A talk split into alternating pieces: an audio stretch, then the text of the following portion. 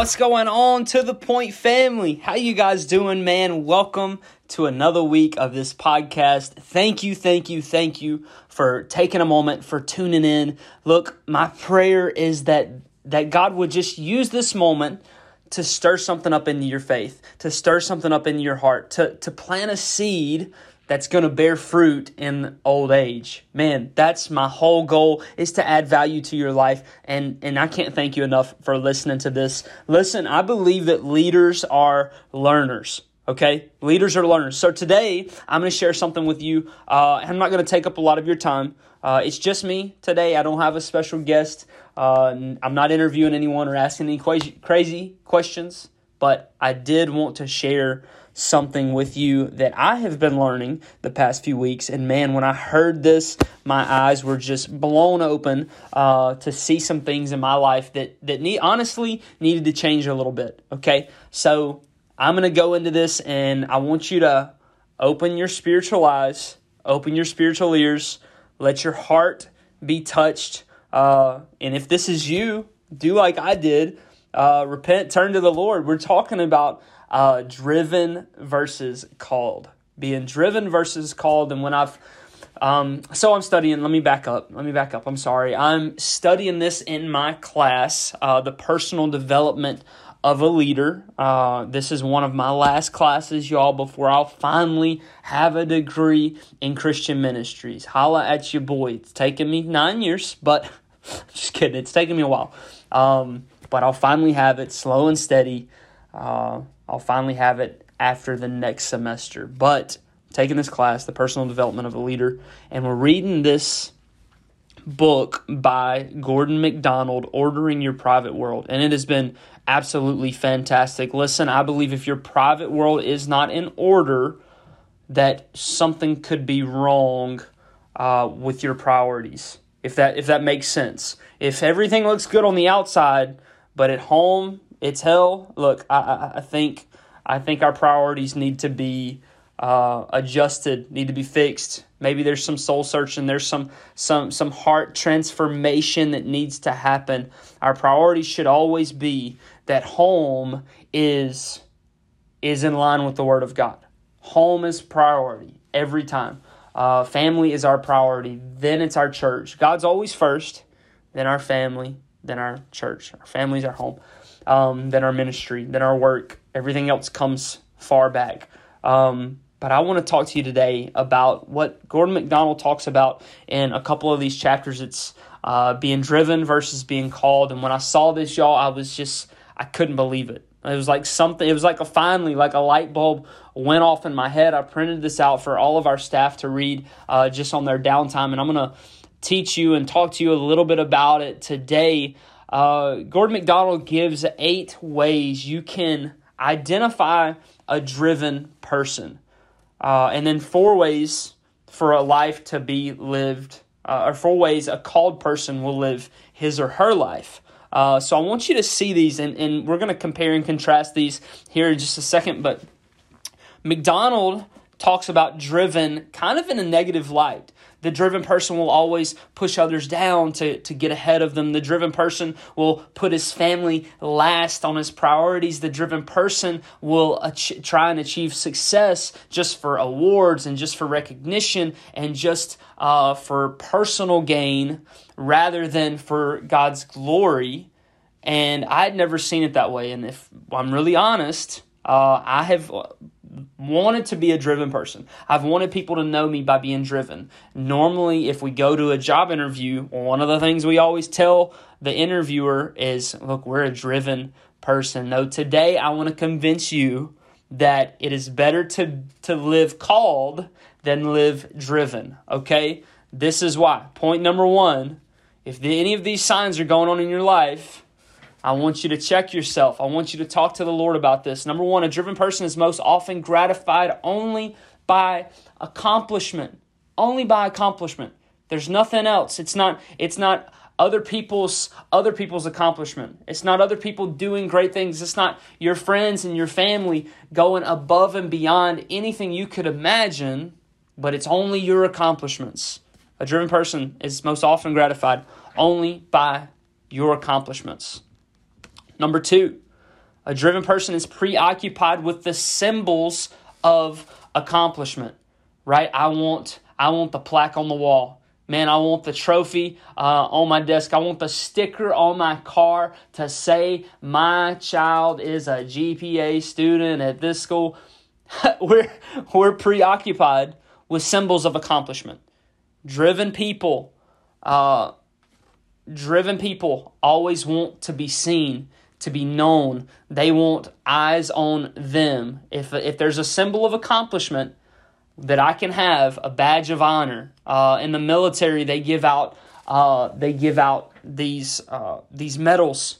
Uh, I have, I have a, I'm looking at a uh, an accommodation medal right now that I have in my office here at the church. Uh, driven people want to be realized, recognized by these symbols of accomplishment. Number three, a driven person is usually caught in the uncontrolled pursuit of expansion.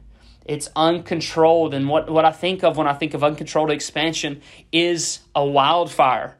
You know, fires are great when they're controlled. They're controlled. They burn off all the, the undergrowth of, of a forest to, to bring new life. That's great. That's a controlled expansion. When it's uncontrolled, it's dangerous for human lives, it's dangerous for wildlife, it's dangerous for the entire forest when it's uncontrolled. One thing I love, y'all, about Grace Point, and I love this about our bishop, uh, our senior pastor, John. I love that that he is so excited, he's so fired up for this next season of where we're going, but it's not uncontrolled.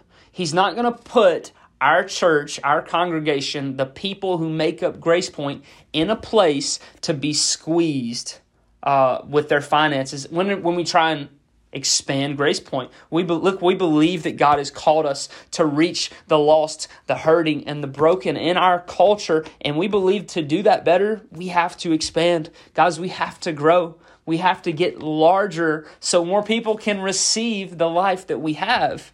But we're not going to do that in uncontrolled pursuit.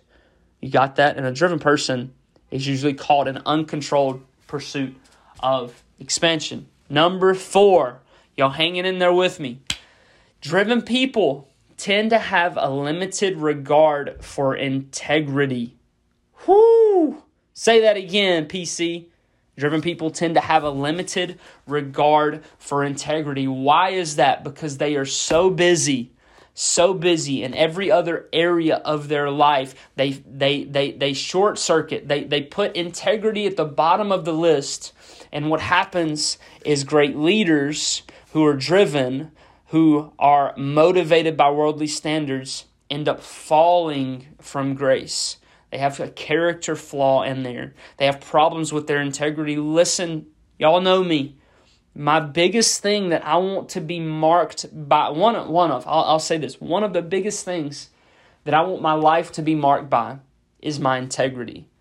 If it's not right with just with with with with God standing in the room with me, if he was literally sitting here watching me do this podcast, if it's not right, if what's on my desk or what's on my phone or what's on my computer screen or what I'm listening to or the the things I'm saying or the people that I'm texting, if that is not right, then I'm not going to do it. Uh, and I, th- I think that's the way that we should all be as men and women of God. Look, I'm getting to the point today. I hope you're paying attention. I hope you're growing from this. But that's point number four is driven people tend to have a limited regard for their integrity. Number five is driven people are not likely to bother themselves with honing people skills. Okay, what does that mean? That means they're not going to have any regard for for taking a moment to talk to you.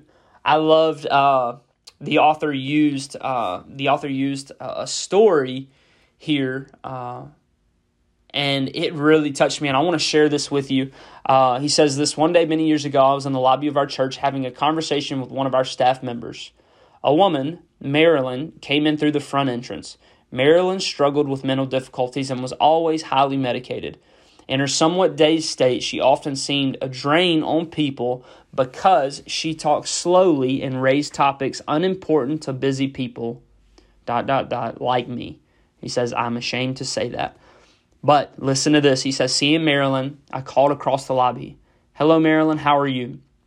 and then quickly turned back to my conversation with the staff member in the hope that she would realize I was busy and not intrude. Wow. How many times, Colton, have you done something like that?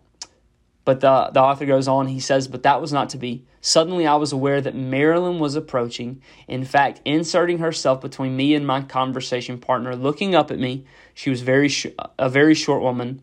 She said in her slow, medicated, and flat tone of voice, Pastor Mac, you say hello, Marilyn, how are you? But you really don't want to know. You're too busy to pay attention to someone like me. I'm just not important enough.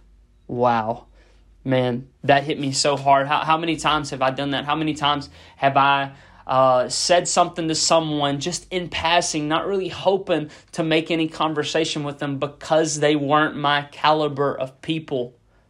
That's a sign of a driven person, okay? Look, I'm just being humble, open, transparent with you guys today. Uh, that I have I have been there, okay? Number six, driven people tend to be highly competitive. Listen to me if you can't go play a round of golf without swearing, without throwing the golf club, without getting crazy, kicking the dog, look, you're probably a driven person. Uh, I, I, really uh, enjoy Church of the Highlands and everything they've done for uh, for our country, really for, for the kingdom of God. Uh, huge church. They've got a, a college, and I've had a few of my buddies who've went to this college, and uh, every now and then they play these organized team sports together, kind of like intramural, flag football, softball, stuff like that. But but these uh, higher up church leaders in Church of the Highlands will watch these students, and he said they pick students who are who are going to be put in leadership positions by the way uh, by the way they handle themselves in a competition. Because look, it's just a game and people will blow their roof off because they feel like they have to win. Because effort is a win or lose situation to a driven person. And a driven person feels like he must win to look good before other people. It's an accomplishment driven mindset. Accomplishment driven mindset. So just be aware of that. Thanksgiving's coming up. We always play a little football around the place at Thanksgiving. Look, if you if you cannot take an L without feeling terrible for a week and a half after, you might need to check your heart. You might need be a driven person. Okay. Number seven, a driven person often possesses a volcanic force of anger. Of anger. This is usually when uh, you confront this person about something. It's usually at any sign of conflict. It's at any sign of opposition, or maybe they feel disloyalty or opposition to what they're trying to do. Um, if you disagree with someone and they just get so angry, if if you're in a business meeting and you're going over things that have happened or things that are going to transpire, things that you want to see, if you're a part of that team and you raise your voice to say, Hey, I see this, but what about this way? And that person becomes angry with you because it's not their way, they're probably a driven person.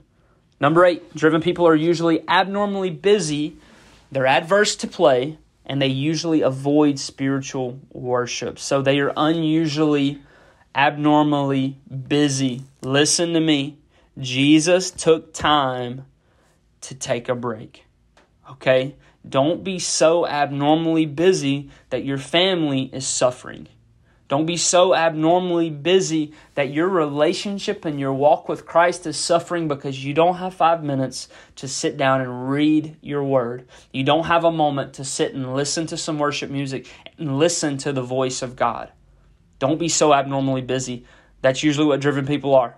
They usually avoid any time to play, hang out with their family, and they avoid spiritual worship. And that's obviously that's because uh, there's conviction in worship. Uh, so those are eight things, okay? Eight little keys to realize if I'm having any of this, uh, if my life is looking like a driven person. Okay, now I'm going to give you four, four characteristics to see that that called people have in their life. Okay, the called person. Number one, a called person understands stewardship. That's with your money, that's with your time, that's with your energy, that's with your efforts. You're not going to put all of your eggs in one basket, as they say. And if you do, you're going to be a good steward. You're going to be able to cultivate uh, a good a, a good community, a good culture. A called people are going to understand that stewardship and what their life is going to take to reach their purpose, to reach the place where God has called them. Number two, called people know exactly who they are. Called people know exactly who they are. I think of Jesus when he's baptized, the Holy Spirit descends on Jesus like uh, like a dove, not as a dove, like a dove. Uh, and then God speaks, This is my beloved Son in whom I'm well pleased. Another time when God speaks about Jesus, he says, This is my beloved Son. Listen to what he says. Jesus knew exactly who he was. All throughout the Gospels, you can look and you can see Jesus says, I and the Father am one. I didn't come into this world to condemn it, but to save it. Jesus knew who he was. Called people know exactly who they are. Called people aren't going to swerve to the left and to the right, but they're going to use the gifts that God has given them because they know who they are. And I love that about our pastor. I don't have to be him. Thank goodness. I don't have to be Pastor Marcus. I don't have to be Bishop John Thompson. I can be Colton Monin because God has called me specifically for the purpose I'm in right now. And I want to encourage you today stop looking to your left, stop looking to your right. Look and focus on Christ, the author, the perfecter of our faith, who for the joy that was set before him endured the cross, despising its shame, and sat down at the right hand of the Father. Look, you have a calling on your life, but it will not be Colton Monin's calling, okay? God's calling you to something special. He's calling you to something unique. He's called each and every one of us corporately to make disciples. If you don't know what your calling is, start there, okay? Make disciples. Call people know who they are. And I would even say this they know whose they are, okay? You can't be called and not know you're called from God, okay? Uh, number three. This is number three. Yeah, this is number three. Called people possess an unwavering sense of purpose, an unwavering sense of purpose. I love that our pastor's been here 22 years. He sees the purpose here in Monroe. He is unwavered to be here every time to be to be here to preach the word every time he's asked to do so. Every time he's got to do so because he's unwavering to this sense of purpose. There's purpose on your life. No matter what happens, no matter what comes your way, if it's a storm, if it's a tragedy, there is purpose through that. And whenever you're able to to stand firm on that foundation of the call, that's when you're able that's when you're able to stand up on that purpose. It's an unwavering sense of purpose. Uh, number four, this is the last thing that we see, the last characteristic of called people that we see is they practice unswerving commitment. Unswerving commitment. Uh, John the Baptist says says this.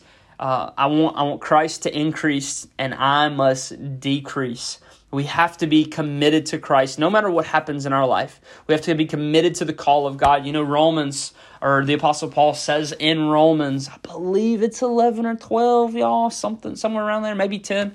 Uh, but he says this he says, the gifts and the call of God are irrevocable. That means they, they, you have to be committed. That means that once you're called, you're not going to be a quitter. Okay, you're going to do that for the rest of your life. And I think about the all the disciples, man, that gave their life in pursuit, uh, in commitment to this gospel message, to seeing Jesus born of a virgin, dying on living a perfect life, dying on a cross for our sin, being buried and resurrected on the third day and ascending into heaven. How many disciples? Uh, every one of them besides two, I believe, Judas Iscariot who hung himself, and then uh, John the Bat or not John the Baptist, John, the disciple that Jesus loved, gave their life as martyrs for the call of God on their life. Called people practice unswerving commitment. And you know what? If I'm going to be honest with you, John, the one who Jesus loved, may have also given his life. I know that they boiled him in water and then put him on Patmos and he still didn't die. I think he might have died of old age. Not positive. I'm going to look into that uh, and let you know next time. But uh, that's it, and that's what's really been on my heart lately. Is I want to be a man called by God. I want to be a man uh, who has unswerving commitment. I want to be a man who uh, who understands stewardship. I want to be a man who knows where my identity is. I want to be a man who lives with purpose. Uh, and whenever I read this the first time, y'all, I just my, my jaw just dropped. It was it was crazy uh, what it did for me. So I just pray, man, and I hope that you're encouraged today. I hope that you've gotten a little something out of this. You asked Pastor Colton, um, is there hope for the driven person?